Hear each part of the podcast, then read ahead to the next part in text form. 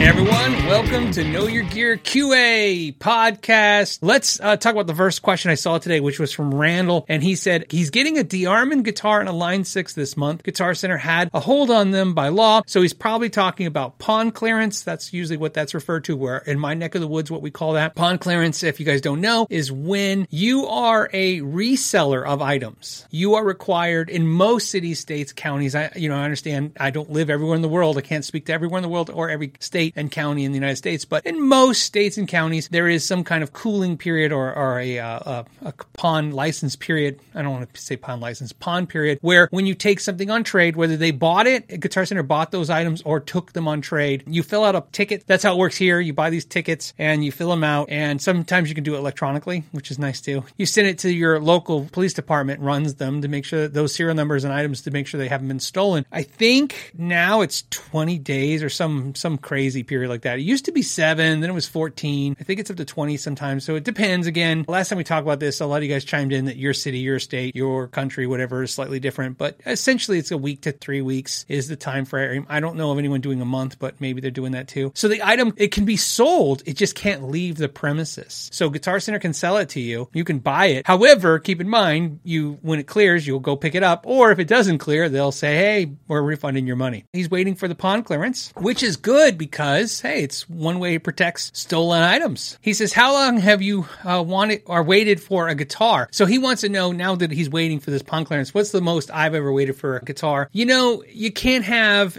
as many guitar buying experiences as I've had and not have tons of those stories. So you're asking for the longest I ever waited? Probably a year to a year and a half is probably the longest I've ever waited for a guitar. He also said a piece of gear same thing, about a year. I don't think I've ever waited longer than a year for something, or, you know, longer than two years. Whether it was a custom item or it was just something crazy, a situation's crazy. I once had a situation where I bought a, a, a Line 6. Um, this will tell you a funny story. Uh, I, I, it's one of those things you laugh. I always tell you guys that laugh you hear before I tell you a story like this. It's that awkward laugh of me remembering how crappy this was. I bought one of the one of the line when Line Six did the uh, the first uh, Bogner amps, not the the second ones, the Alchemist, the first ones. I bought one of the heads, and I thought they were fantastic. And uh, it acted up. It would uh, it would work, and then forty. I, I, I'm trying to do off memory, but but but I'm pretty sure I'm close to dead accurate. What I'm telling you it was like you could play that amp for like 40 seconds, and then it would turn off. And if you turn it back on, it would come right back on, play for 40 seconds, it would turn off. and uh, so here's what happened. So I took it to a local repair shop and they waited a year. they took a year. Uh, well, let me put it this actually more accurately. Out a year, I'd had about enough. So at this point, I was like, just give me the amp back. Obviously, you're not going to fix it. And so I contacted Line Six. The reason I tell you the story is because this is this is just a crap thing. I contact Line Six and I say, hey, I need this amp. You know, I have this amp. I bought it new. I had it for like three months, maybe two, three months, and then it started doing this. I took it to the warranty center. They've had it for a year. They haven't fixed it. I need to get it fixed. And they go, well, your warranty was one year. Yeah, and they wouldn't fix it. and I said, no, your warranty center had it. And they go, no, no, they're just the center that does warranty for us. We're not connected. They said, uh, yeah, it's not covered anymore. It's been over a year. And so, um, and then I'll never forget the guy on the phone at Line Six said, "Hey, if you don't like it, you can always sue that store, that that warranty center, because they're the ones that cost you this problem."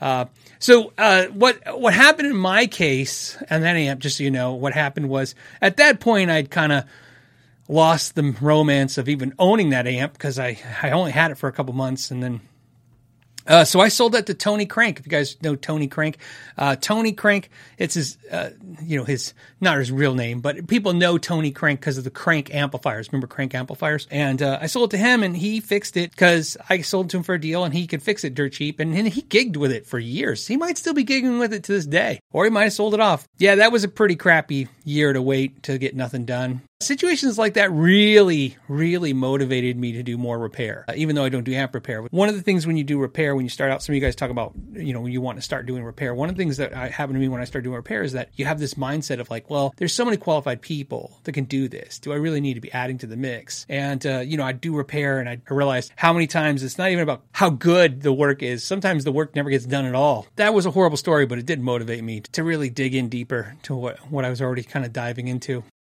Meester says, Hey, Phil, would you invite your wife onto an episode sometime? I bet she has a couple great stories, no pressure, and it's interesting perspective on your favorite YouTuber. Thanks.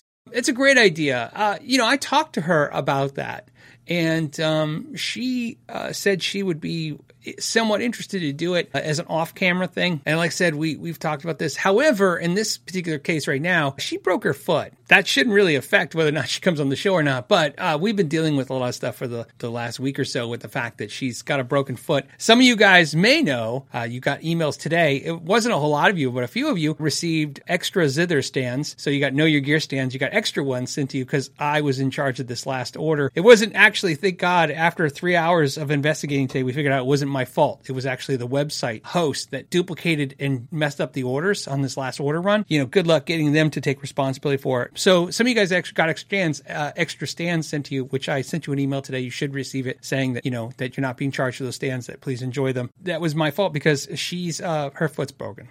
so she, she's, we're trying to keep her off her uh, foot as much as possible. Amanda says, let me interview her. That would be awesome. I guess.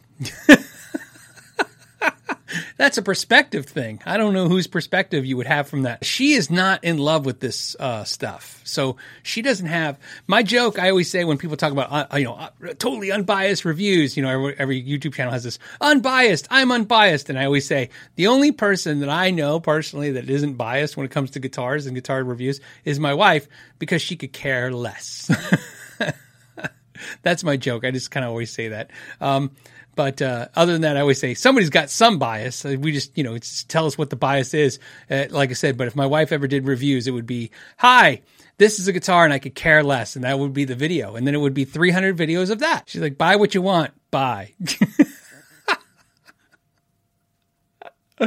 uh, they, uh her thing, so you guys know, this isn't an interest for her. She's been in this industry for many years, helping me and doing, you know, part of the business so many years. She's just very effective at management, at business. You know I mean? She's she's basically an accountant, you know, in accounting. She's done business, she's done all these other things. Those skill sets have have uh, aided me well over the years. And because of knowing me since we were like 13 years old, and of course all the other things, she is very skillful when it comes to guitar. So in other words, she can repair a guitar. She can fix guitars. She can do all the minor repair work that most technicians can do. She could do that and handle a lot of other things, play a little guitar, do all that stuff a little bit. But all of that was out of a necessity to help the business at some point, not not because she desi- she uh, desires it. I guess the way I'm trying to say this is her thing is she's worked very hard in her life for the last, you know, let's say 10 or 15 years, probably 15 years, to not have to do this anymore. Her goal was to not have to work with guitars anymore. Believe it or not, that was like a big goal for her. And sadly enough, I still have her kind of locked down because she uh, interacts with almost all of the patrons, as you guys know. If you're on Patreon, I answer the message, but immediately, like eight out of 10 times, I don't really know. I feel like eight out of 10 times, whatever you guys send me at Patreon, I'm just like, okay, great. I just forward that to my wife. I handle the emails, but most of it seems to be delegated to her very quickly, as much as I can, so that uh, we can handle things. Oh, which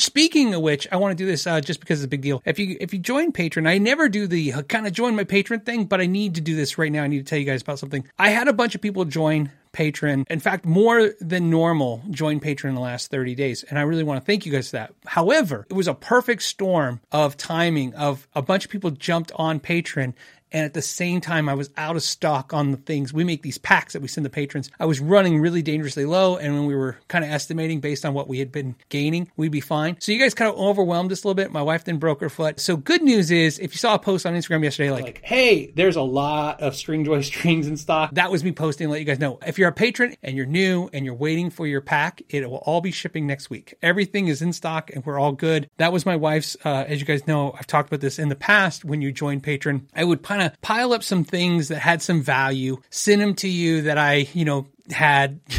and then like thanks for joining. And my, when i asked my wife to help me with this she said that you should be more personally connected with this. So she creates these packs based on everything that i use. Like i use Stringjoy strings. It's the gauge i use. What tuner i use you know things like that. What picks i use. And then she puts this together and then she hands me the cards and we send them to you. So what do we gotta do? Let's go back to guitar questions right. Um, this one is from Adrian, and this is a tough question, and I love these kind of questions. Can you hit the front end of a digital amp with a drive boost the same way you would a tube amp. When I do it, it just seems to get substantially louder, not more saturated. This is a great question when we think of a drive, a overdrive or a boost, whether it's a tube screamer like an overdrive boost or just a boost pedal, clean boost, you name it, pushing the front end of a tube amp, we see what what happens, right? You, in, you increase the input signal of the amplifier, the preamp section uh, gets a little overloaded, for lack of a better uh, way of explaining it, you know, and, and basically distorts more and it kind of drives the amp a little bit more. Solid state amps also do this, but usually not as pleasing way. Now, some of you guys are going to say, I have a solid state, blah, blah, blah, and it's great. That's true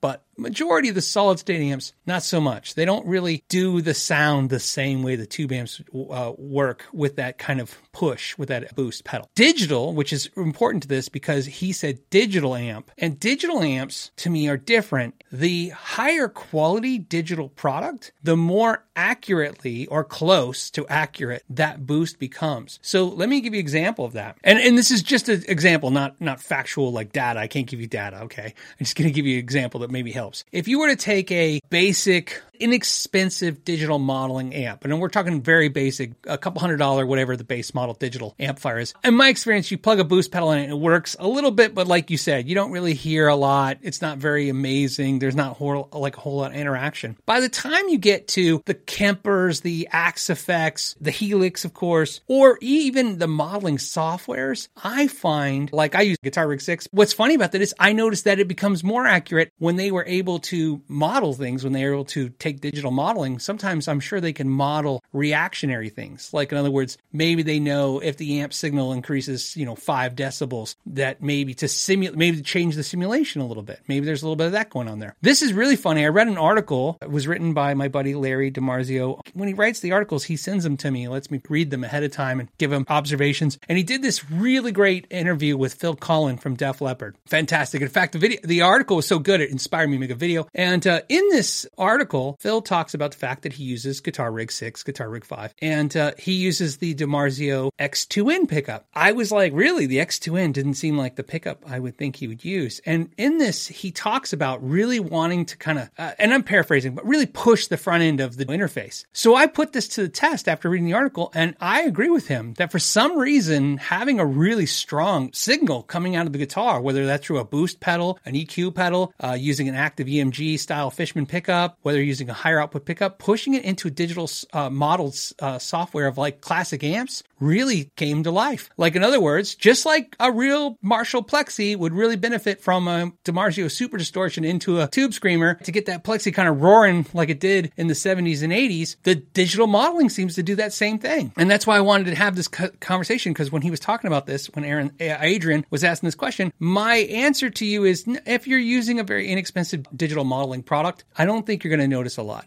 But if you go to better quality ones, and notice I didn't say more expensive because that's not what it's about. I mean, you can buy software for $100 that's fantastic. You know, everybody's kind of wants to be in a camp now, and you got to be on the, I'm in the Kemper camp or the Tube Amp camp or the Axe-Fx camp. And I try not to be in camps because I find that, like I said, everything's a tool and I'll use it how I feel works best for me and what I'm doing. I will tell you, in the modeling world, I really like the software that you can buy for your computer a lot. They're very effective, uh, very efficient to record with. My laptop is got a Guitar Rig 6 on it. I love it. I plug into it. I can play that whenever I'm traveling.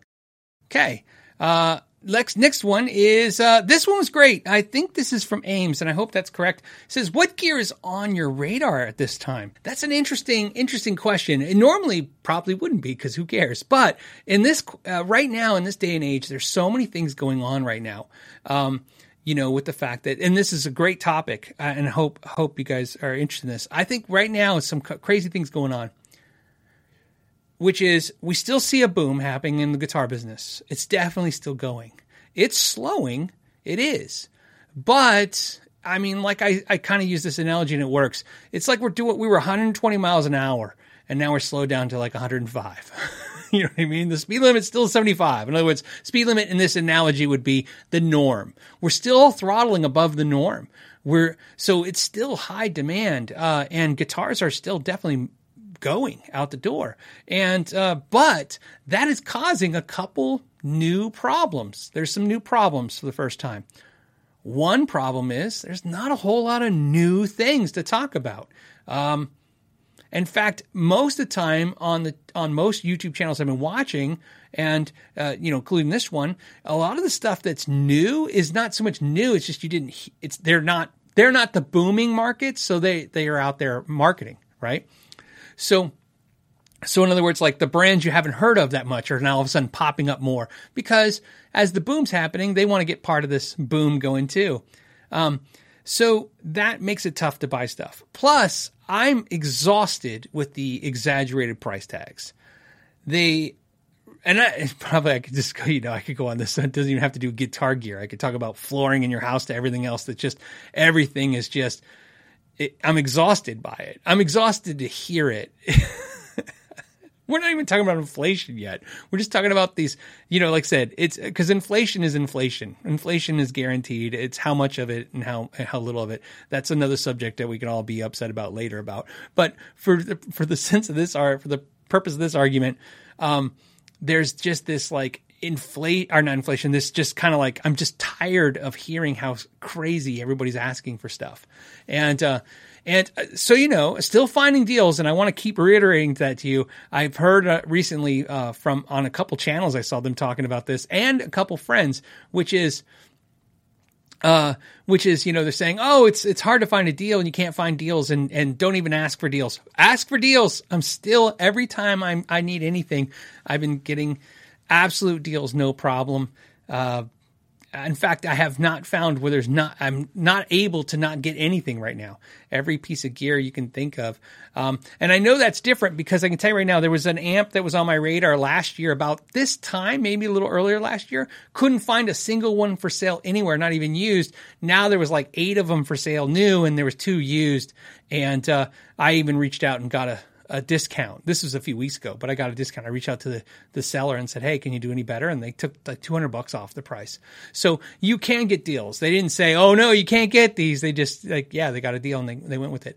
Uh, the deals are on new gear is absolutely easier to come by than used. That's for sure. And, uh, and as we talked about last week, uh, with my reverb experiences with a couple sellers, there's definitely an attitude in the selling that sucks, which is, you know, you know, the saying there's a buyer's market or a seller's market. This is the seller's market. A lot of sellers, I really feel like the two sellers that sent me those, uh, those guitars with issues, um, I think they did it because they didn't care. I really believe that. I, I'm again, I can't speak for them. I don't know, but I really feel like it was like, there's no effort to really try to sell the guitar like they put it. They were very vague in their descriptions.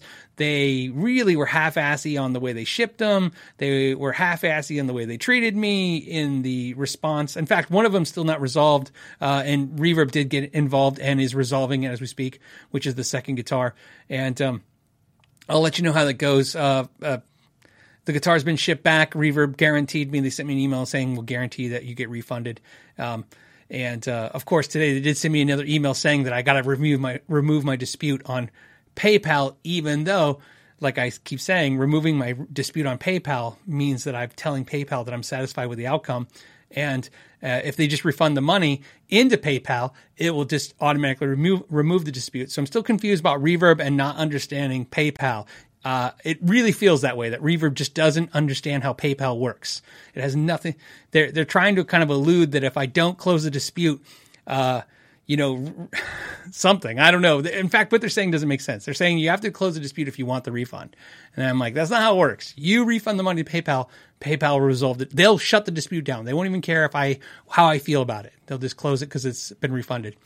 So that being said, it's it's really weird market right now where you're just seeing uh, the sellers really not care. and I've even seen some of the manufacturers kind of have that attitude. It's kind of like they're really backed up, they're really busy, which I understand is very frustrating. I understand that feeling too. I'm I'm also backed up and busy, um, you know, getting stuff out the door, but I still don't want to treat every customer like you're lucky you got anything. We're not ready for that, and I'm not ready to take that as a customer either. So, um, so back to that all that all that whole thing I'm talking about is all about what gear is on my radar at this time. Um, I haven't seen anything.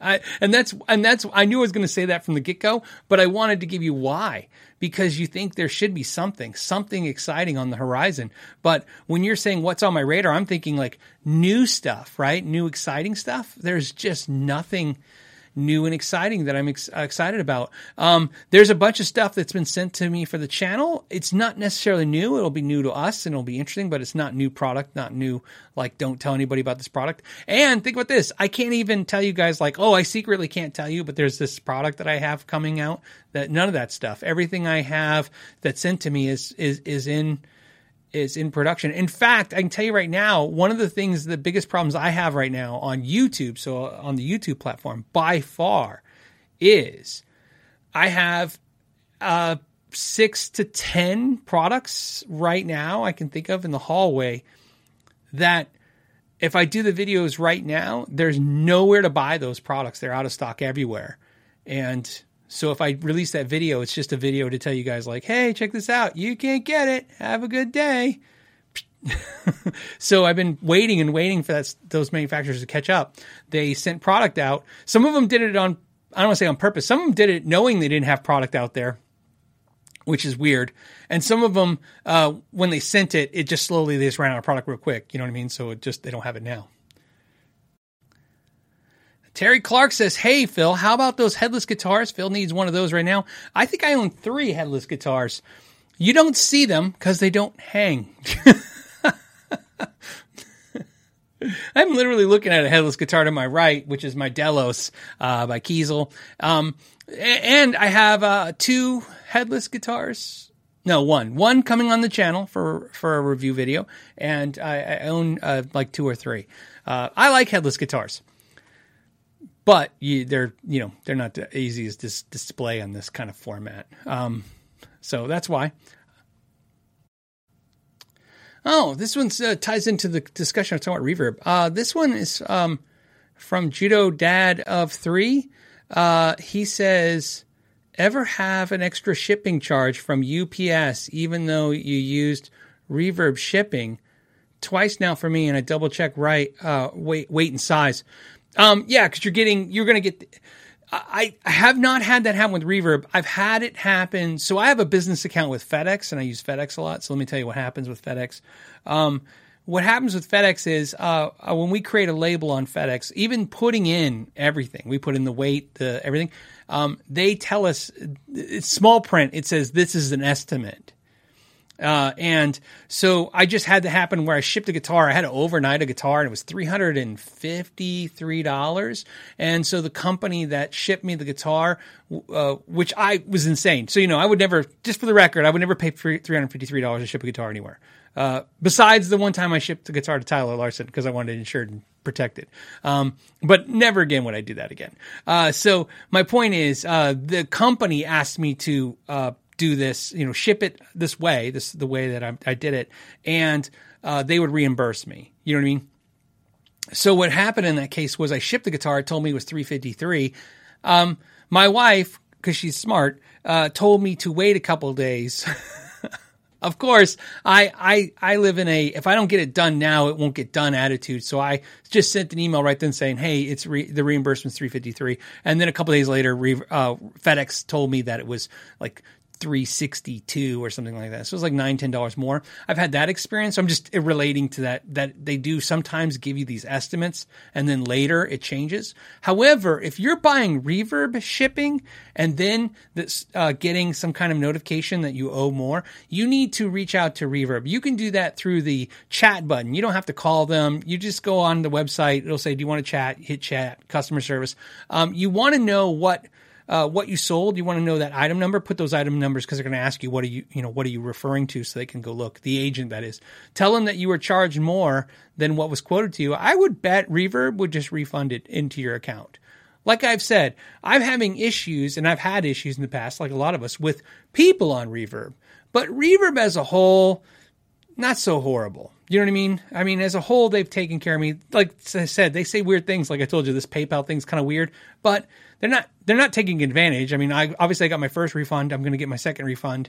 Uh, it didn't just it didn't stop me from dealing with Reverb. I i I purchased another guitar after I got that refund, and it's on its way.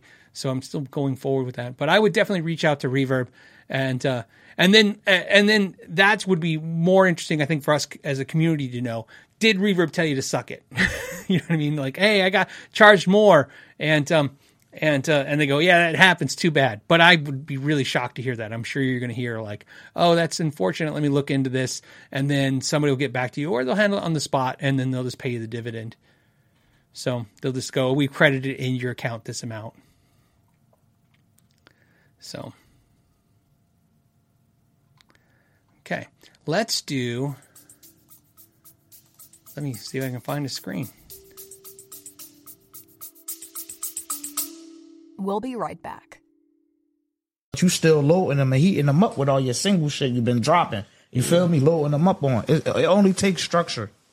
And, and, you know, just paying attention to the climate of the game. Yeah. Know what I mean? So do do your homies uh got a role in your in your little I mean? Yeah, yeah, we all we all artists over here, man. I'm Y'all trying, already? Oh, yeah, I'm trying, I'm trying, I'm Oh, trying, I'm trying to get them on there. Yeah, Damn, Me- y'all me- just- yeah, look, we all artists, man. We go, you feel me? We gonna have this like. Bro, me and my man, like me and my man Kai, we be like, I don't know, we play, we play with this shit right play now. with this I ain't shit. gonna lie, we play with this shit right now for for. I ain't gonna lie. play with it, Don't bud. play with it. No. Take that shit serious.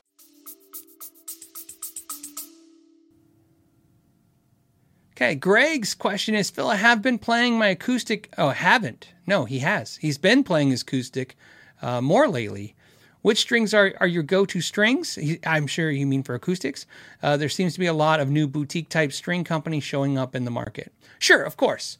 Uh, a couple things. Uh, yes, I like, uh, for electric guitars, I play Stringjoy strings because, as I've told you guys before, and, and uh, again, I always tell everybody, everybody has a bias. What is the bias? Here's my bias. I bumped into Scott, the owner of Stringjoy Strings, in Nashville at the NAMM show 2019 and he was just a pleasant person to talk about. He was super educated about strings on a level I can recognize as a nerd. I can I can recognize a fellow nerd, and I can definitely recognize an out nerd me nerd. And that was the he was the out nerd me nerd. Like I knew a lot about strings, and he knew a whole lot about strings. and I enjoyed the conversation immensely. And then he, uh, I said, you know. Because I just wanted to buy some strings just to kind of say thank you. And uh, he wouldn't take my money and he shipped me some strings. And, um, and so I started using them and I like them. So I tell you that because I, like I tell you all the time, sometimes I like the product I don't like the company. Sometimes I like the company. Very rarely do I like the company not like the product. Sometimes I'm lucky to like both. Stringjoy is a brand I like both. Like I said, I'm friends with the guys at D'Addario and I'm friends with Stringjoy and I like both those strings and I like those companies. That being said, for electric guitars, I like Stringjoys. I use them a lot. Most of my guitars, especially I told you guys a couple months ago, I I got a, I bought a thing is well you know what happened was covid it was string shortages. I bought some strings and then i had a bad batch. And that really kind of made me go back to the Stringjoys even harder um, because i was what i was trying to do was not put the $12 strings on every guitar because Stringjoys are kind of expensive. So you know i was trying to kind of parcel out to the guitars that i play the most that get the mo- expensive strings. It was my theory in my head. It really made sense in my head you know, this guitar I play every day, put expensive strings on it. This guitar I don't play so often, put the cheaper strings on it. And that really didn't pay a dividend. Um, but for acoustic guitars, I actually use D'Addario and I use the coated strings, uh, EXLs, I want to say something XL, something, everything they got is XL, but I think it's like EXLs. Um, and the reason is, is because I like the coated strings on acoustics because I like the acoustic strings to stay as bright as possible for as long as possible. And uh, I find the coated ones work for me. Uh, a lot of players love Elixir strings. Like I've said before, Elixirs are one of the most diehard uh, consumers out there, are people who are fans of Elixirs. They're great, but I, like I said, I, I use the D'Addario uh, uh, coated uh, acoustic strings. I like phosphor bronze. So it's really more important to me is what the strings are, not what the brand is. For acoustic strings, I like phosphor bronze. I'm not a big fan of 80-20. 80-20 is uh, a percentage of brass and bronze. Um, I like the phosphor bronze. I like for acoustics 12 to 52, I think, and sometimes there's 12 to 53. Uh, that's whatever it is. That's what I go with. Whatever's the standard 12 gauge pack. And I'll do uh, D'Addario, and I'm I'm totally fine with that. Very rarely do I sh- do I shift from that, and if I do, it's usually going to be D'Addario, uh, just acoustic uh, phosphor bronze, uh, 12 to 52 or 53. And uh, I have not tried the Stringjoy acoustic strings. Um, in fact, to be honest with you, just saying it out loud right now, I'm not even aware if they even make them. I didn't look. Like I said, I've been using the electric strings and maybe I need to do that. One thing I want to tell you though is uh, I don't have it in the link right now, but I'll do it now well, for the rebroadcast. Um, Stringjoy sent me a link and uh, it was very cool of them uh, to do this. It's an affiliate link, which means if you click the link, um, they pay me like a percentage of whatever you buy from Stringjoy. And that's pretty cool. You know what I mean? Because as you know, I like to do affiliates, but I also remind you guys to call and make deals. But Stringjoy is not a call and make deal company. It's just you buy the strings. So, so if you buy the strings, uh, use my link. Uh, it will support the channel. and It doesn't cost you anything. But in your case, like I said, if it was acoustic, I would I would just recommend what I use, which is the um, the uh, uh, acoustic. Uh, sorry, the acoustic EXLs. I'm probably saying it wrong. EXL uh, D'Addario uh, coated strings.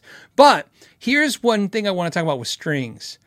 Uh, strings are one of the few things that I've noticed that the not the not it's not as easy as the more you spin the better they are but it is kind of that way and there's nothing wrong like i have people tell me like i buy the 390 whatever packs on sale in fact i have a friend that's all he buys is whatever's on sale okay uh, you know if he walked in a music store right now and they had two packs for three dollars kind of crazy blo- he he wouldn't care what they were he'd buy them uh, and there's nothing wrong with that um, my problem is i'm very very very particular about strings. I I I literally tried not to be this way.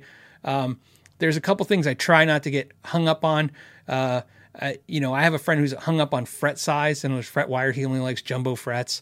Uh, and I told him once, I go, that's the worst. Because once you get addicted to a fret size that you only like jumbo or you only like vintage fret wire, then all guitars, you know, anything that's not that guitar is a mess for you. I try not to get too hyper focused on that, but strings are one of the things that I've been the biggest kind of personal snob. Not for anybody else. Everybody like what you like. Uh, but man, for some reason, I just it's everything. It's how they sound. It's how they feel. I'm cra- I, everything is, is is a big deal for me. Yeah. So um, and uh, I've tried uh, so many expensive strings, and I've been happy with most of them. My big problem for strings is uh, it's hard for me to find uh, strings that I like that aren't expensive, um, which is the worst.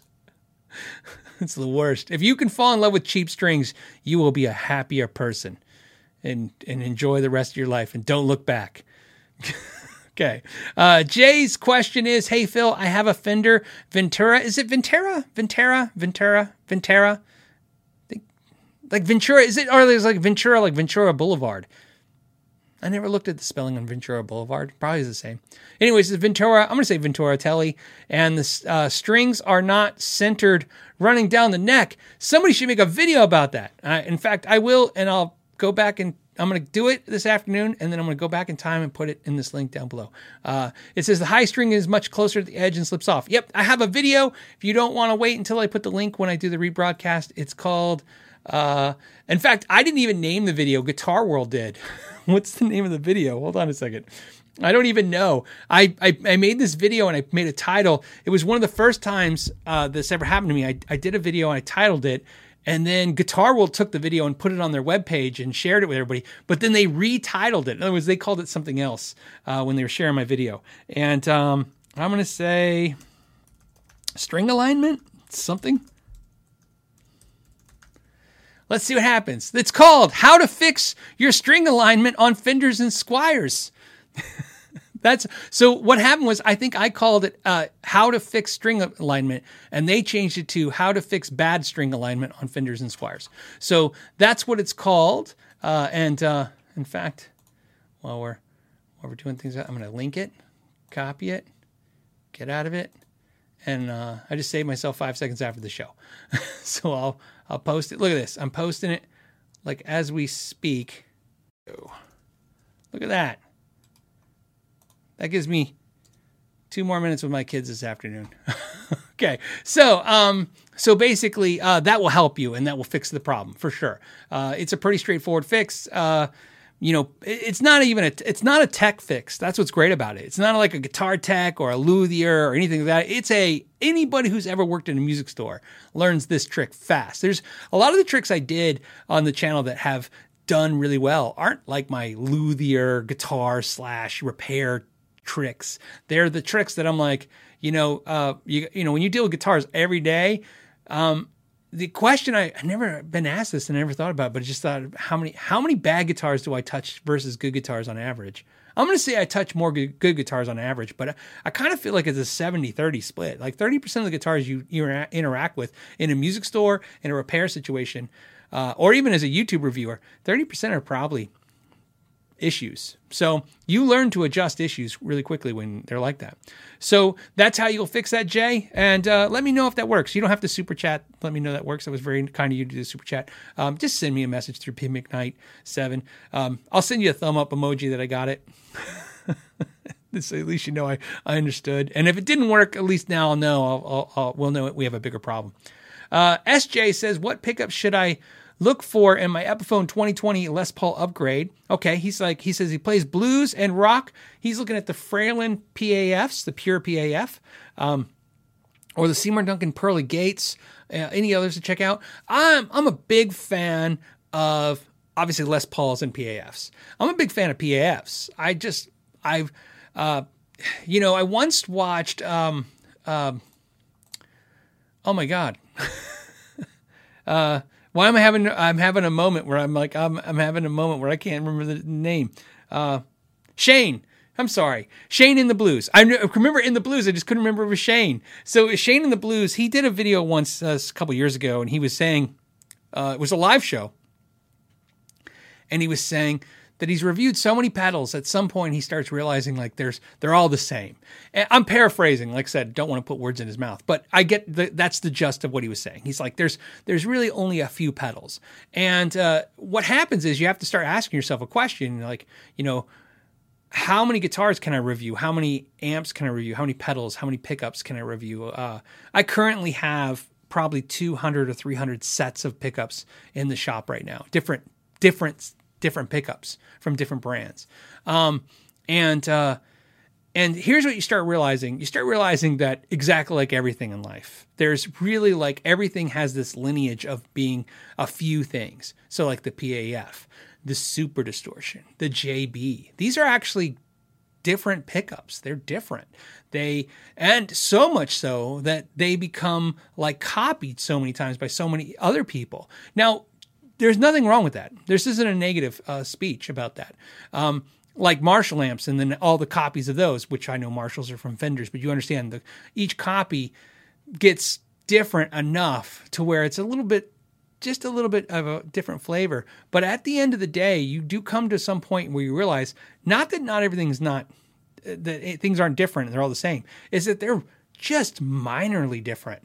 you know what I mean? So when you talk about a PAF pickup, and I mean a good one, uh, you know, the most accurate PAFs you can get obviously like the originals take something like the original paf and then you look at the, the, you know gibson current current recreations and everybody's recreation of it what you realize is everybody's just a little percentage different than each other's but essentially they all have this kind of overall voice um, i've said this once before and i really believe this if if i you could give me 25 tube screamers uh, from $20 up to $200 and i could tell you which ones i like better in the mix you know what I mean? Like, okay, that one's better and this one's not as good to my ear, right? And it wouldn't matter. So, you know, I'm not talking about a challenge where it's like, I'll pick out the expensive one because that's not where I'm going with this.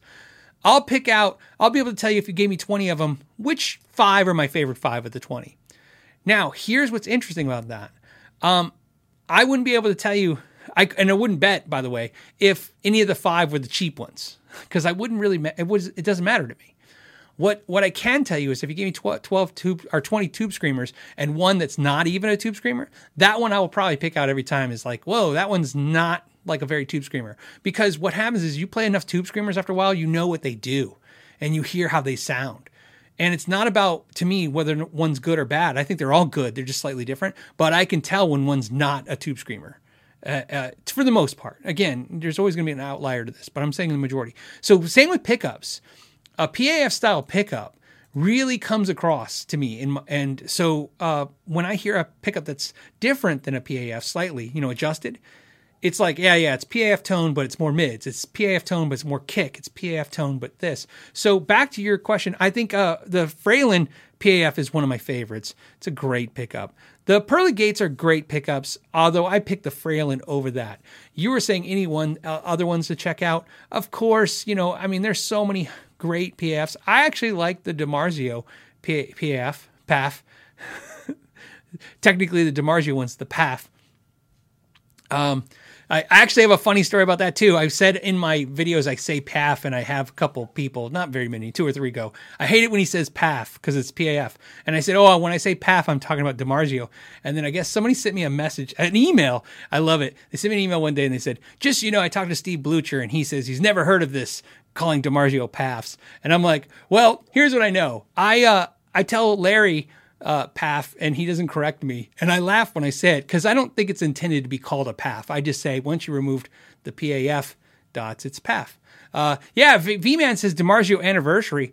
Absolutely. Um, I could tell you the, the video I told you I'm inspired by from Phil Collen earlier today, the, the, the article with uh, Larry and Phil Collen.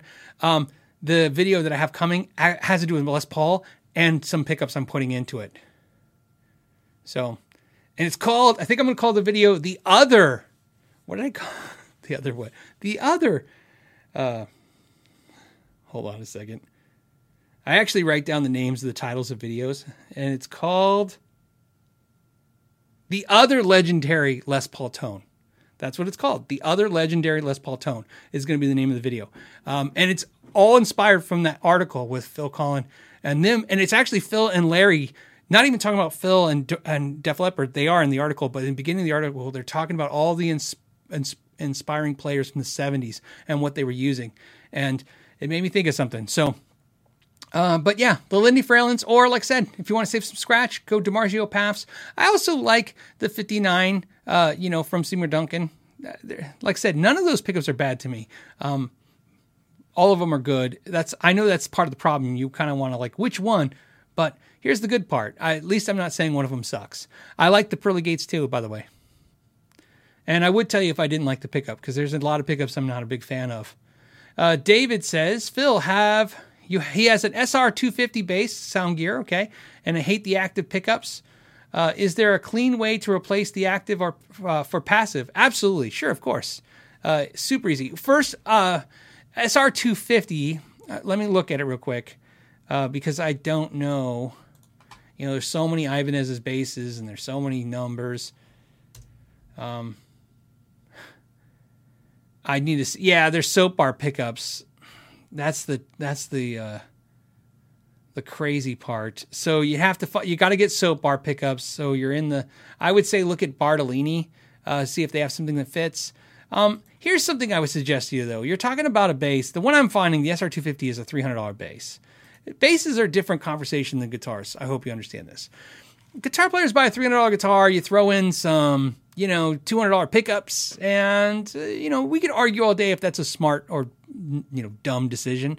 But either way, it's fun. A bass, a $300 bass, you're going to look looking at pickups, you're going to be looking at 300 bucks in pickups. And it's tricky because it's an afternoon. It's going to be like, unless you're really, really efficient, you know, you're not going to knock that out in 30 minutes to an hour, rewiring all this stuff and taking all this stuff out of that bass and putting in new stuff. It's going to take you at least an hour, two hours uh, of, of, replacing the electronics just from the time to take the strings and get through all that stuff.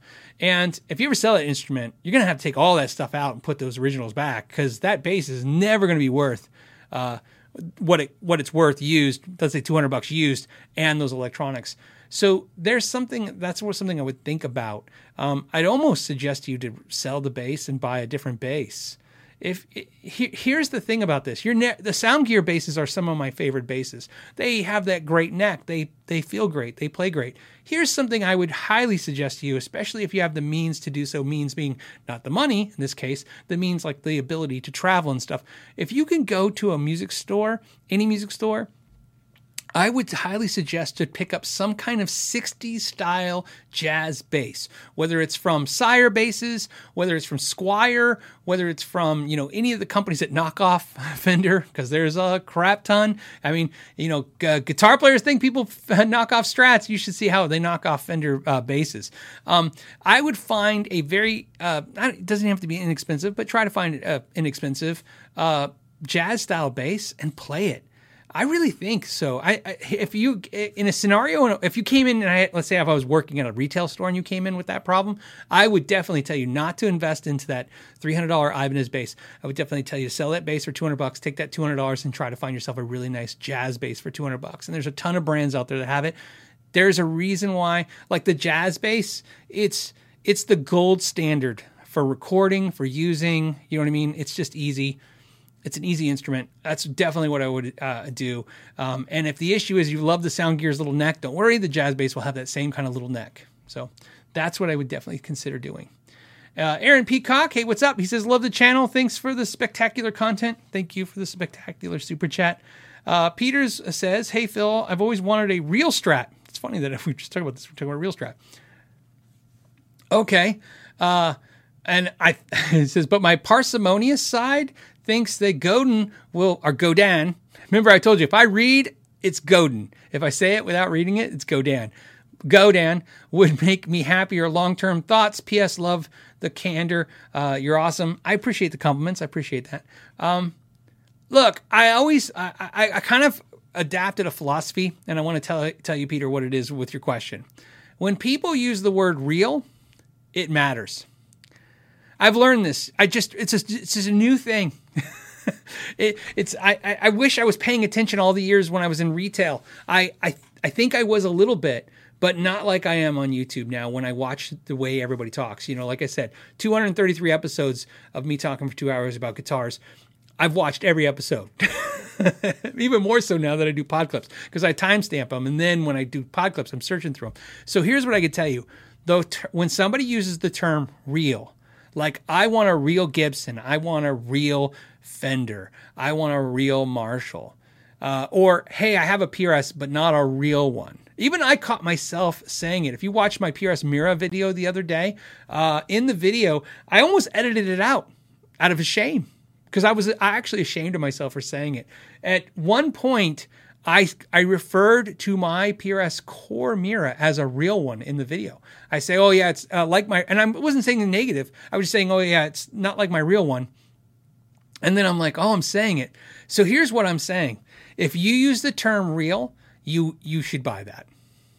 That's my new theory. You know the the, the, the you know the the game on the channel is if you ask if you should buy a guitar, we're going to say yes. That's the new rule. The new rule is if you say real, you should buy that because it means something to you. That's what that means. It by saying I was thinking about getting a real Strat, but wouldn't I be happy with a Godin? You would absolutely hope happy with a Godin. You would be happy with the Harley Benton. Anyone could be happy with any of these guitars. You can be happy, right? Uh, you know, you could play. I mean, I, obviously that's another benefit of reviewing things. I review two hundred dollar guitars, and then I scratch my head when I put it down and pick up a two thousand dollar guitar, and I'm like, the hell am I spending this money for? Right.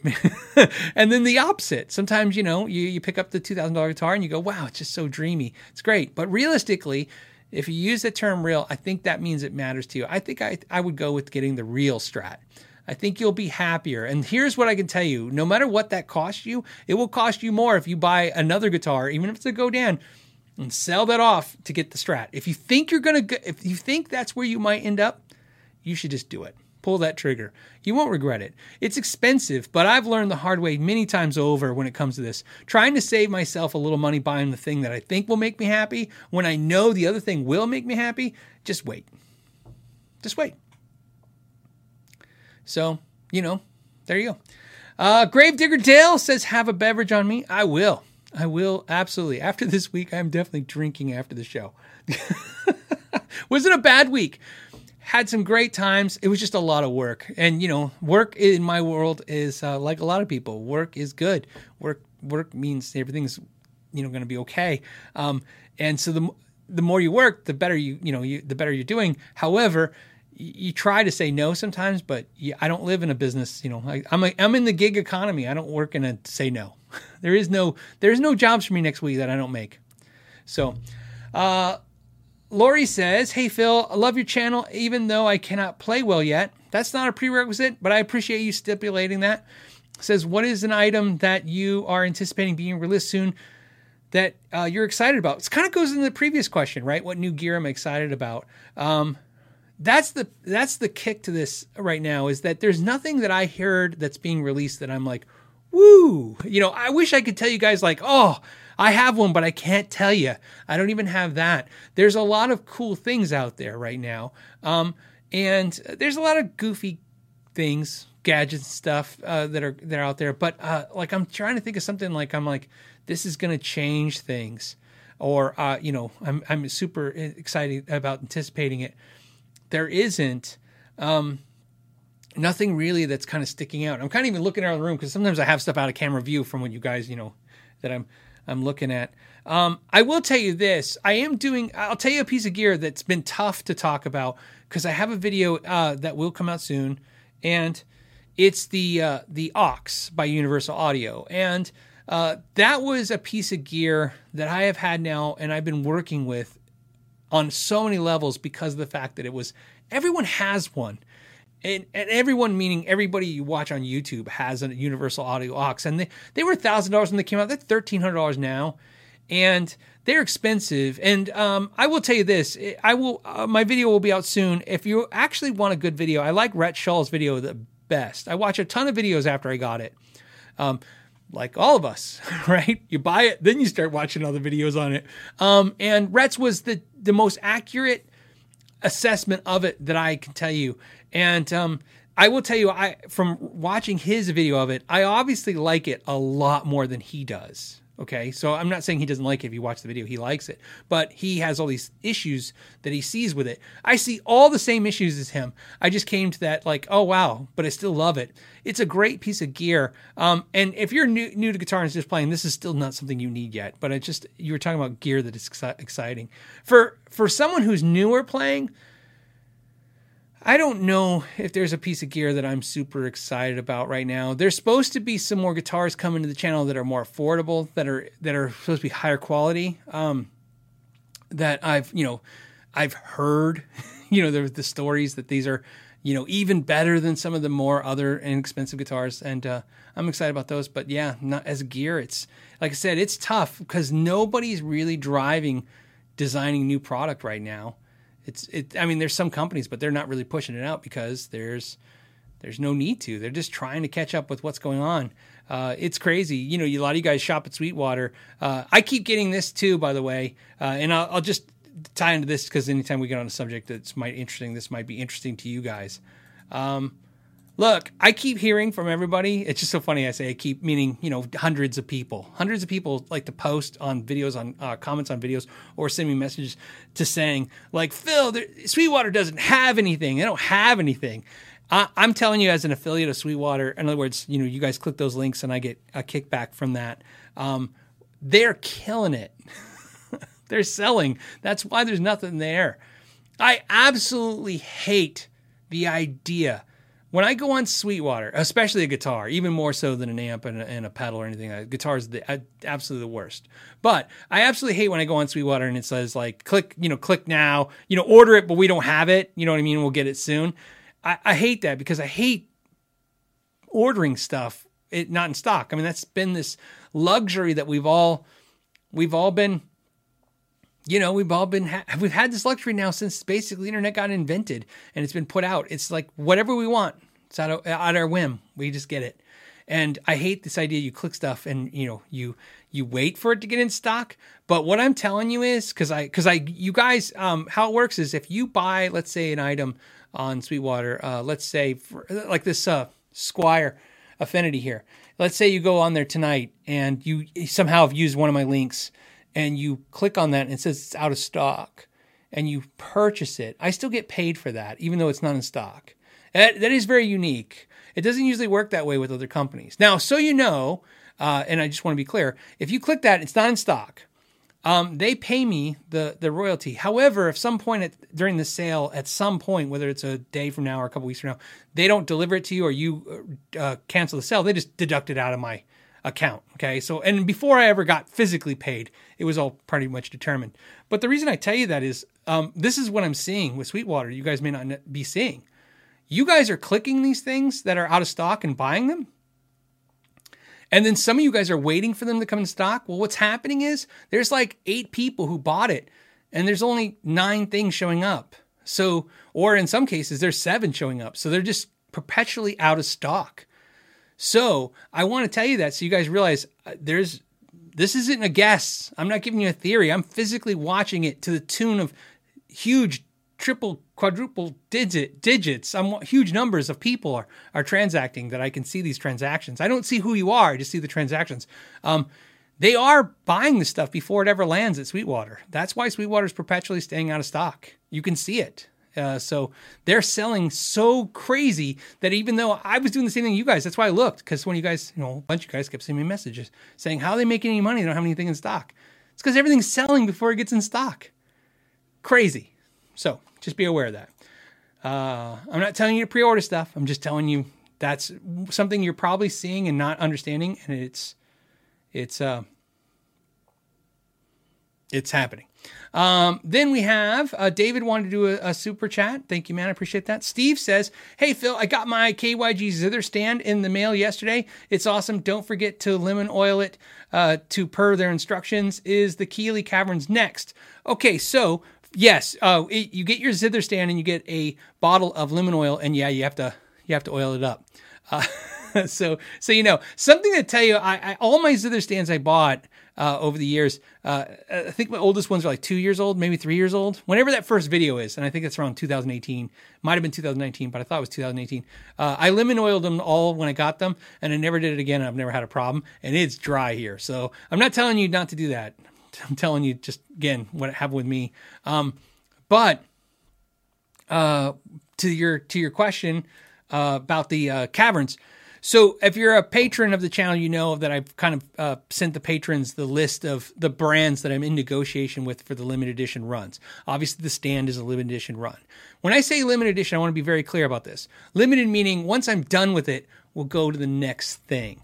Um, it's not about creating a. Uh, uh, I'm trying to balance this with not creating one of the two problems that exist with limited edition runs.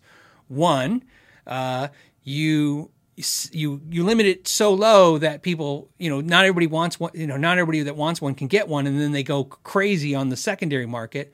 That that's not what i want.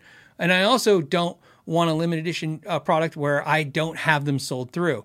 So what we've been doing is trying to figure out the perfect number so that everyone gets fulfilled. I mean i understand there's still going to be two or three people going hey i wanted one i didn't get one. I'm like sorry that's the end of it. But i mean i feel like if i got like 95% of you that wanted a product to get it that's great. And then, you know, then if it two years from now people are reselling them for more money, then that's great. But I don't want to create that problem like in the first week. Everybody's just secondary selling them against me. Um, so on the stands, we're almost at uh, to conclusion. Like I said, we'll have a video and uh, that will happen. The next product, I believe, will be the Keeley product that we've been talking about. Again, this is a process. Uh, I I don't have control of when these products come out. Um, there's certain products I didn't want to talk about publicly because they, you know, if they don't happen, there's uh, already one or two that have already that I've told the patrons about that that I think are kind of not going to happen because of the because of COVID. Because basically everybody's so back ordered. Why, why, do a limited run of unique products at a reduced price for my audience? Um, but yes, the Keeley pedal is going to happen as soon as it as soon as it happens. Like I said, what happens is the patrons get notified first so that they get guaranteed to get one. And then after that, everybody, you know, I notify you guys. And again, don't don't trust me on this. Don't become a patron in the idea that you think, you know, because that way you can get a product. If you're excited about it, I, am pretty pretty confident. Well, there's you're not going to be left out of the party, so to speak, right? It's just, you know, you may have to wait a week or two if you're waiting for the pre-order, sh- you know, if you don't get the pre-order shipments. Um, the other thing that is probably okay to talk about now, although I haven't finished, I haven't touched the prototype of it, is there is going to be a limited Kiesel guitar. Now, limited meaning again, not none of this stuff is signature stuff. This isn't like Phil McKnight signature. This is just like, hey, wouldn't it be cool if we could get something a little different than normal and I and basically when I go to these companies, I go, I'll guarantee you this many sales.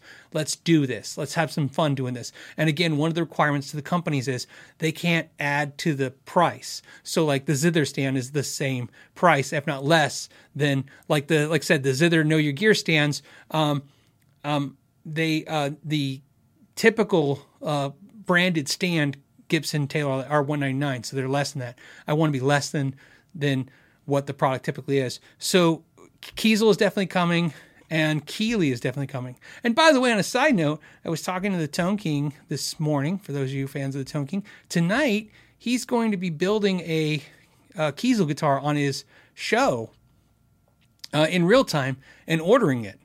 Uh, so if any of you because of the new website, right? I guess they reached out and they talked him and Kiesel, and they're going to do that. As you guys know, the Kiesel guys are very interactive in the in the uh, social communities because of the fact that they're an online business, so they they interact with online people.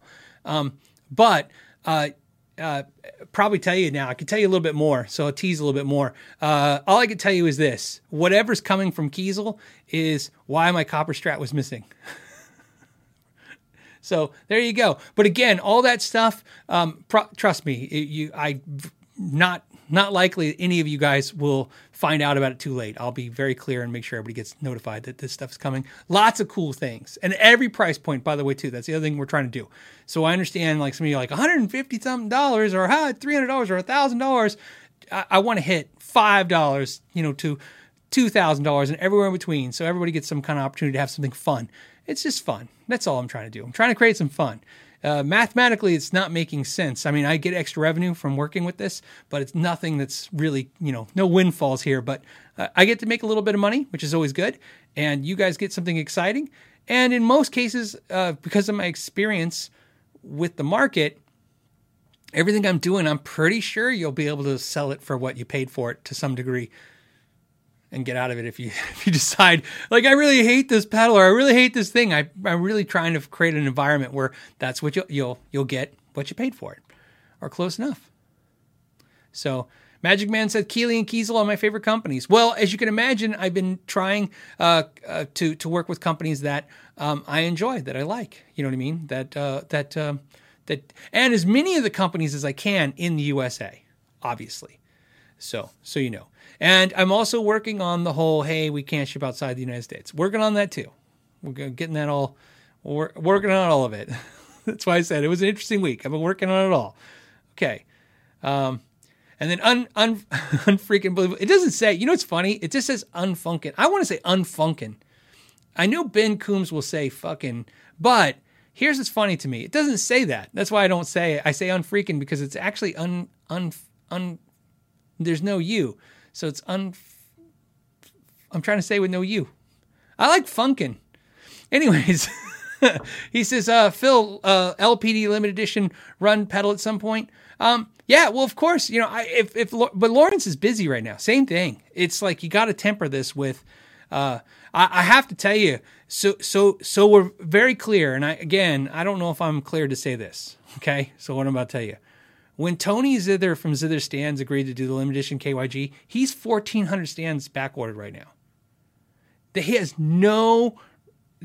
I want to thank him publicly, right? He when I said, "Hey, let's make a limited edition, know your good stand," he was like, "Phil, this sounds fun. Let's do it." I, this is honest, true story. We were talking on the phone, and also I have no time to do that stand. You know what I mean? But we will do it because I love what you do and I love your community and they've been kind to my business and let's do it.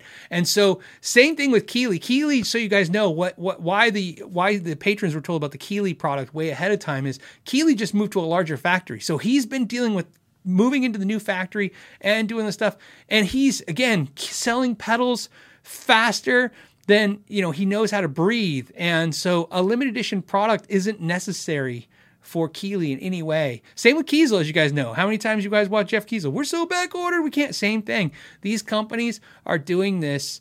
They're, you know, obviously it's money for them, but it's not. You know what I mean? Selling a hundred stands or, uh, you know, a hundred pedals. 10 guitars. Uh, it's revenue. It has more effect to me than it does them. Making $500 or $1,000 across a, a spectrum for a couple weeks' work, that's a pretty big dividend to me, to them to make, you know, the same kind of money in the big pot of things. It's not huge, but like I said, I, so I appreciate them. But, and, uh, and then, like I said, uh, once this is moving, which I think it is moving and the momentum's moving forward, um, you're, we're going to start reaching out to you guys, all of you, saying, hey, what products, what, what, what do you want to see? Limited edition runs of what? So, so Amanda says Lawrence might be an octopi- octopus. He might be. They, it's, it's man. Well, let me tell you, Lawrence just works. I understand. It's just, it's just, uh, Lawrence is always working.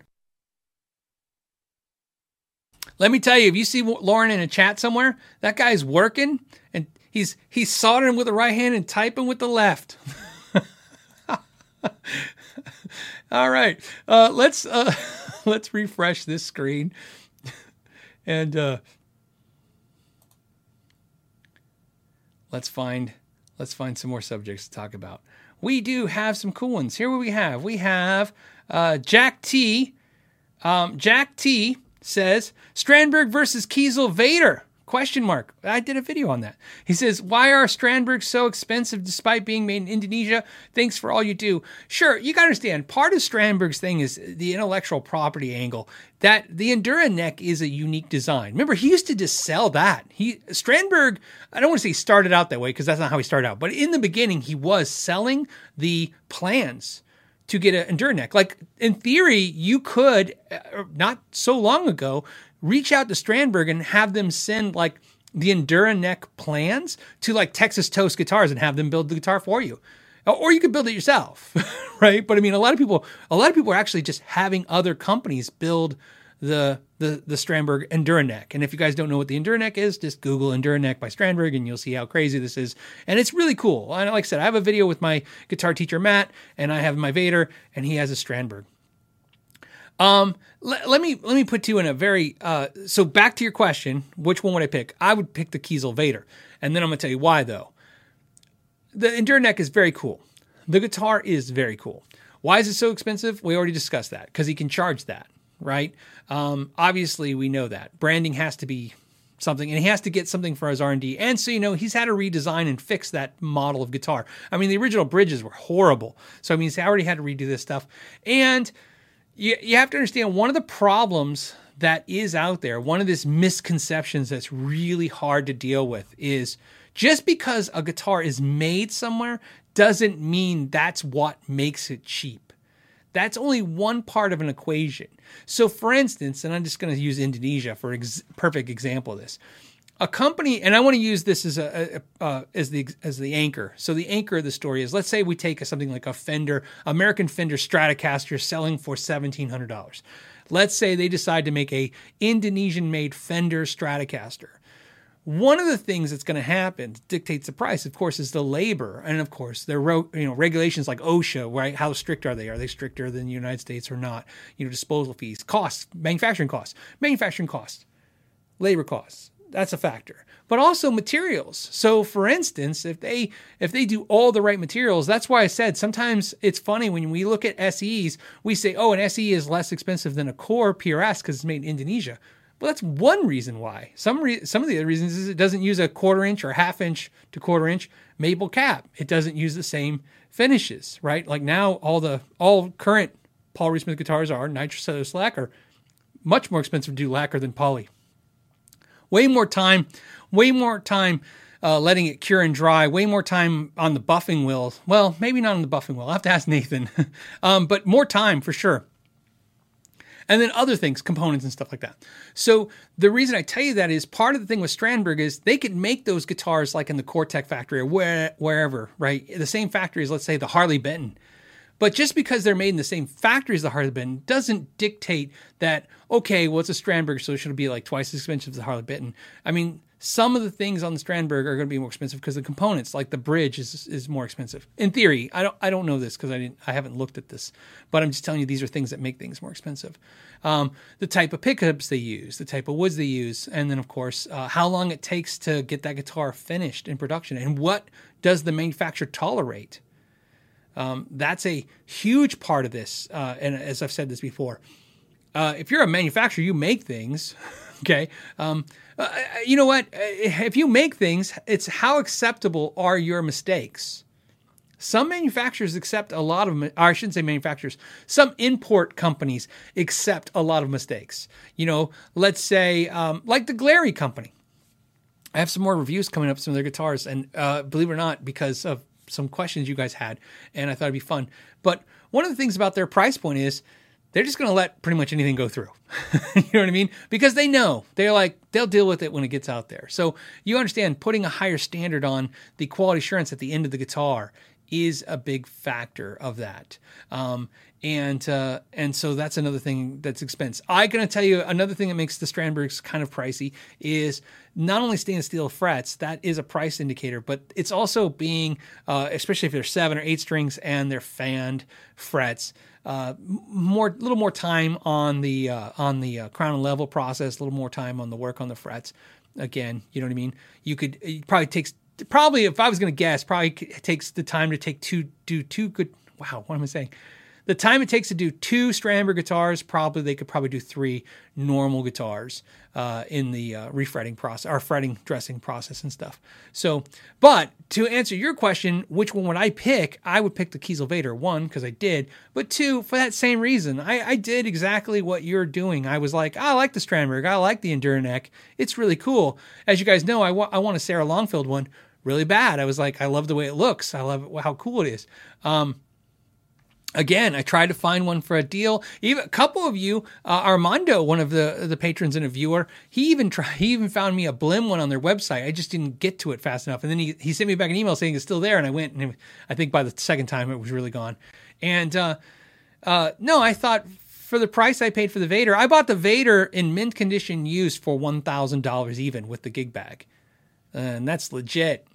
so that's my problem. That day in that video when we were ABing them, it's not like I'm like, oh, the Vader blew the, the Strandberg away. I just I like the Vader just as much, if not a little bit more, and I paid a thousand dollars even. So to get a great Strandberg, I want it on par with what I you know what I have. So uh, if I can find a great Strandberg for a thousand bucks, I, I might be a buyer at that price point. Um, you know, uh, but there's no desire to do one on the channel because we've had Strandbergs on the channel. Uh, 0666 says, just got my Zither Know Your Gear stand. Thanks. Hey, it's funny, you guys. Thank you for super chatting me to tell me you got the thing you just paid me for. That's actually the probably the best business model ever. If I was ever going to brag to, to a company, I'd be like, I once sold an item and then got somebody to pay me to tell me that they received the item. And that's cool. so, by the way, 0666, thank you guys. I know you guys buying stands with my logo on it. I, I know, man. I, I like I said, I, I'm I, I you, you you can't hide my smile, man. I, I love this stuff. It's just it just uh it makes me feel like um I don't know, it makes me feel like this is real. like this whole experience there that there are people out there like, man, I really dig what this channel is about. And then I go, I, I think, you know, and you guys are nice to me and I just like you guys are trying to figure out if I'm being honest and real sometimes. I, when you guys bump into me, you're like, oh, you're like, how are you on, on the videos? I'm always like the same thing. I'm like, oh, they said they like me, but oh, look, they did. They bought, they bought a mug or a shirt or a pick or whatever. And I'm like, oh, so they must really like the channel because they wouldn't buy. Uh, I, I was in shock. I'm, I'm shocked by the stands. I think at this point we sold 73 stands. So you guys know. Um, and uh, that's a little uh, skewed because um, yeah, because it's skewed by a few either direction, but about 73 stands. And I think we're trying to get to 100. We originally talked about only doing 25, but like I said, uh, that didn't make any sense because the patrons pretty much bought those up. And then the the pre sale, which is when I was talking to you guys, you guys bought 35 or something like that. and then it, so that one day, so I was like, oh well, yeah, we can't do 25. And I was like, well, we'll do 50. Well, 50 is sold out. So we're gonna do the. I'm gonna uh, launch an official video, and then I think that's when we'll sell up the last of the twenty something stands or something. So we'll see. Scott Grove says, "I have your logo sewn into my underwear. You know how cool that is, Scott." that, that is cool, man. they um, I don't know. Does Groovy Music? I don't know. Do you have a logo? I don't remember you having like a weird logo. I th- see Scott. Scott, like I said, Scott's uh, what I call OG. He's like you know everybody was watching his stuff and then started learning and how to f- fabricate and put together this process of doing videos, and um, so he he he pre he predates like let's make a catchphrase or a you know let's pump our shirt sales like crazy. Um, that stuff didn't really exist. Um, and uh, so yeah, I don't know. I know we got to eventually do a video. Oh, that's the thing I was gonna. I sneak. I sneakily said I was gonna do an announcement, and uh, and then uh, I didn't do it. Which is, and then Scott's perfect example. Uh, I was telling you guys, I've decided that I'm going to uh, on the Phil McKnight Two channel. We got three thousand three hundred subscribers. That's pretty epic. Like I never thought that channel would ever get more than like let's. I was just hoping to get a thousand so we could monetize it.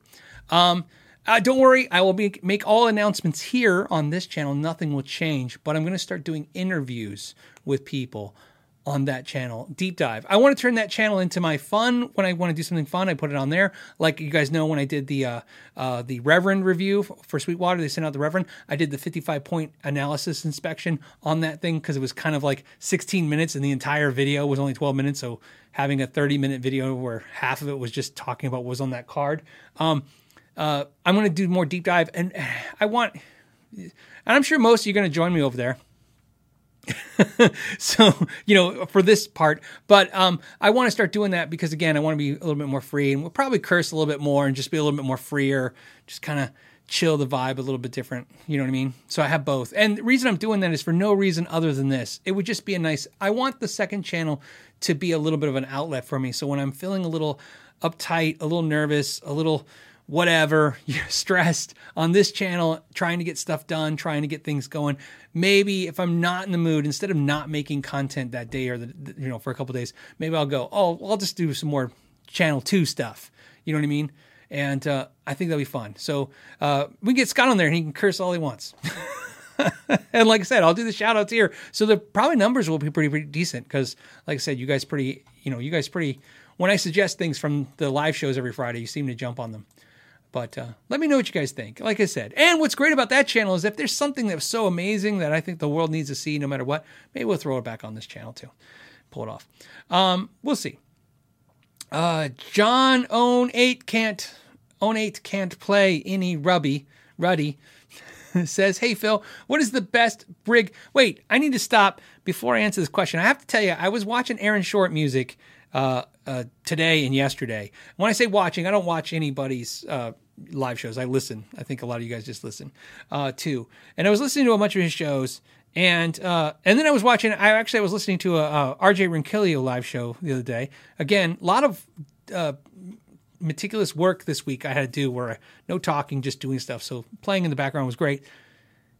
Everyone has like a normal name on their show. Everybody's like, Mike from Minnesota says, Sally from Utah wants, right?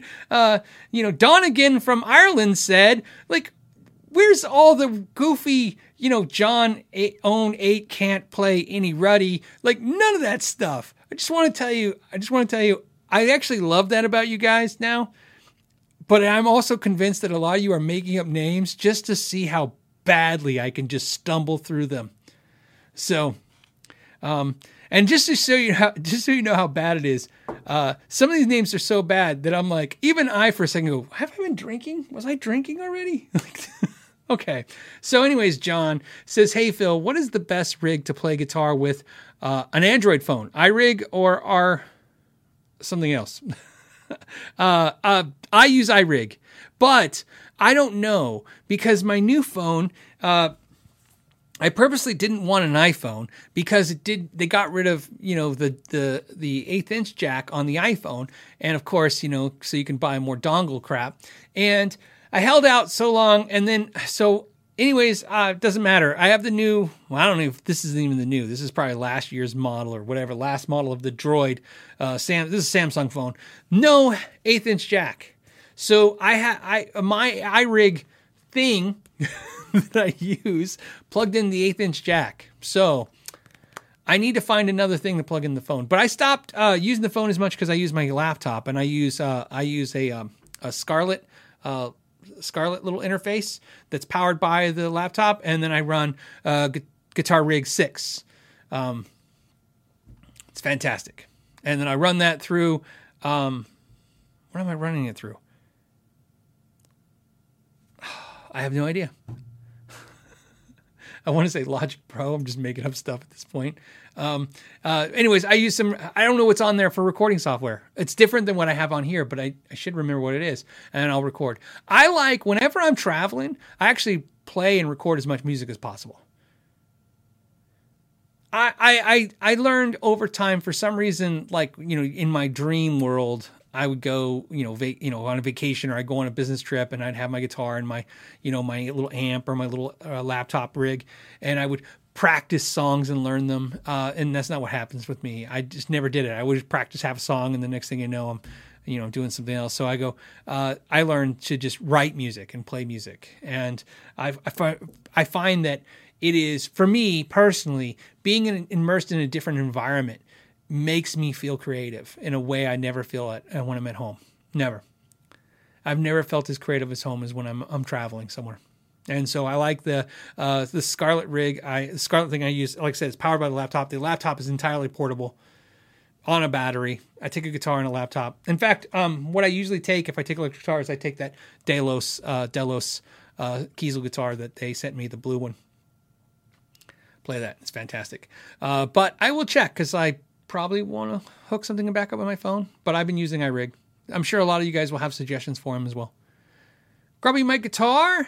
What does Grumpy Mike want to know? He wants to say, if I could only buy a Gibson or only a PRS, which would it be?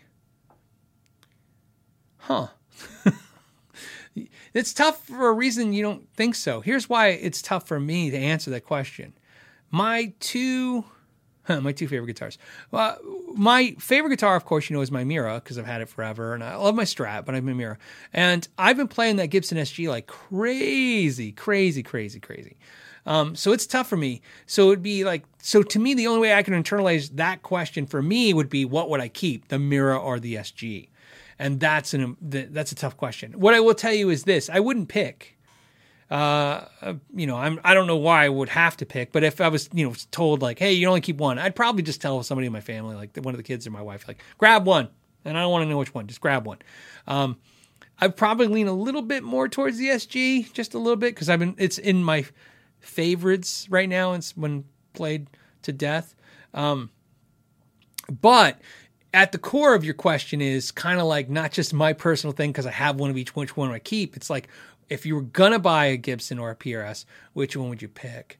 The the the, the thing I would suggest to you on that, because I want to come at you like this is your question, you know, right? You're ready. You're ready to finally go. Okay, I'm gonna buy one of these monster price guitars because that's really what I think you're getting at with this question, right?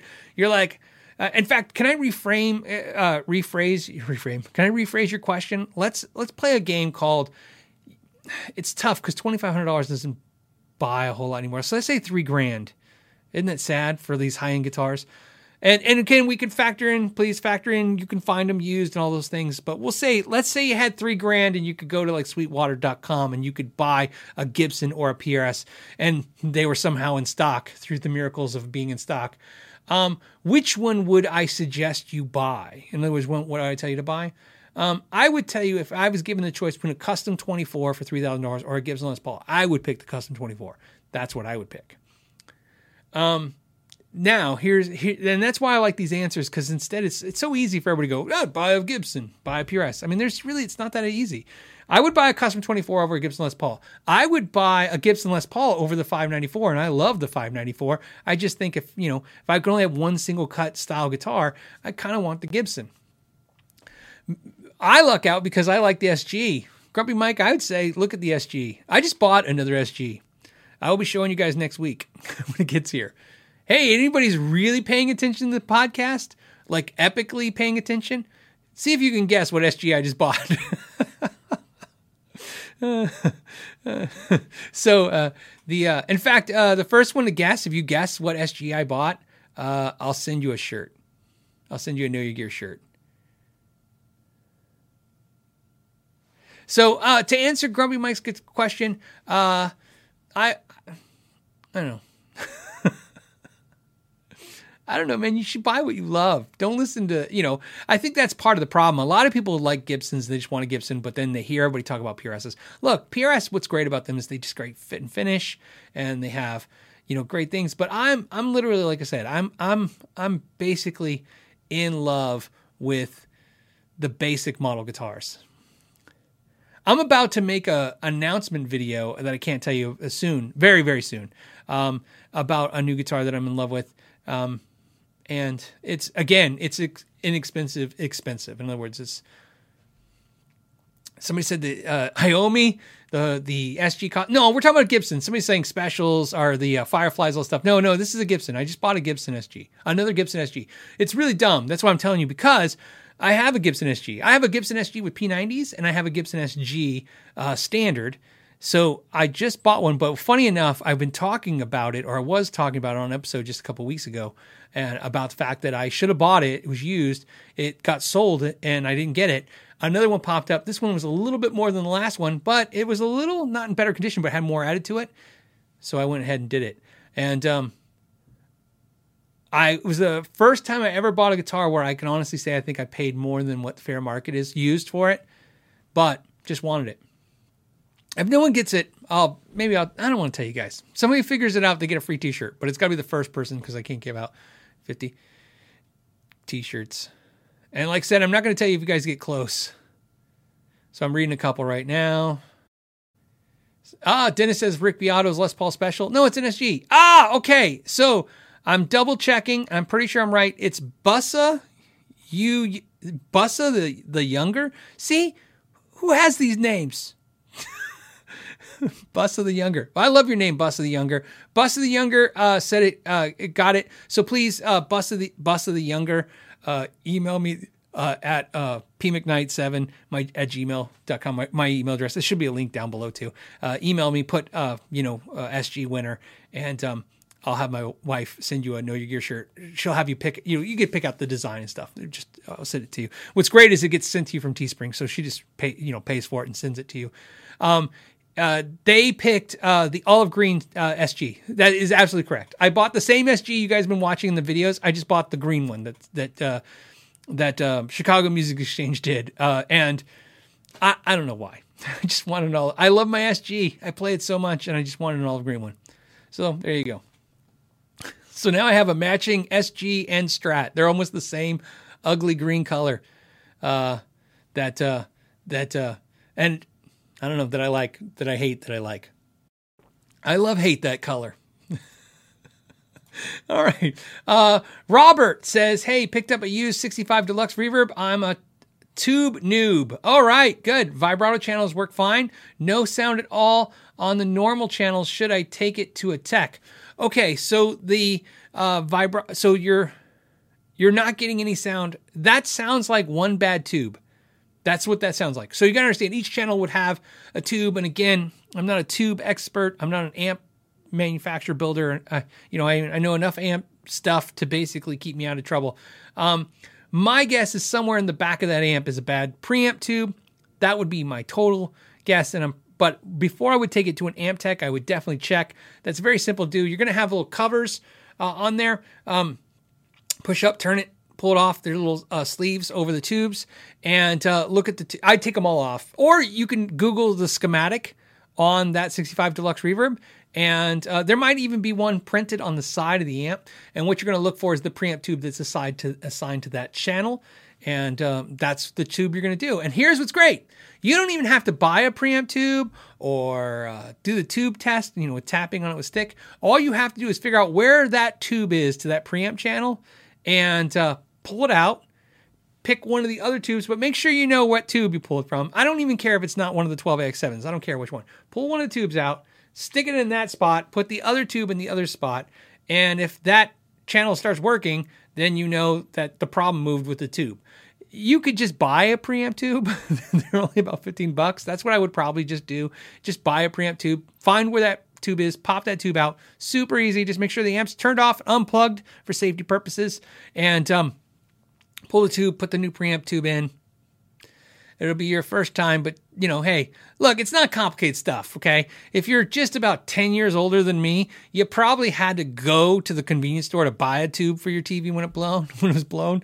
My my TV, I think our my first real TV when I was a little kid, we got an RCA console TV, and um, the that was our first TV I remember as a kid. We got the RCA, made in USA, by the way, console TV. It had a remote control, not on a wire, because somebody's some people's first remote control TV was on a wire. Ours was an actual remote control, but it had one button. Do you guys remember this? Uh, where you push the button and it would turn. It would actually physically turn the knob, and um, but if you passed your channel, you had to keep going around until you got back to your channel again. And uh, that TV, uh, no tubes. That was a transistor TV, no tubes. So I don't, I never owned a tube TV, but I know from all my friends that are just a little older than me that they remember like, oh yeah, you gotta get a tube for your TV. So it's not, you know, it's not that hard. Uh, but that that'd be my guess. And I would do that before I would take it to an amp tech. On that note, we're gonna cut it. this is it. Um, Thank you guys so much for hanging out with me. There was uh, quite a few of you today. It was great questions. I had a good time. I hope you guys have a great weekend. Like I said, my weekend's going to be interesting because, you know, like I said, my wife's on crutches, and uh, that's uh, so we're definitely not going for a walk. on that note, I will see you guys next Friday at three o'clock. Thank you, everyone who super chatted, everyone who uh, supports the channel, everyone who asked a question, everyone who posted a comment. Thank the moderators for moderating this crazy mess every week. Uh, they are great. Uh, like I said, uh, for taking care of this, they get the brunt of all the crazy comments, and uh, I appreciate them doing that. And on that note, I'm gonna let you guys go as soon as I figure out where the new button moved to. All right, see you guys next week. Thank you, and know your gear.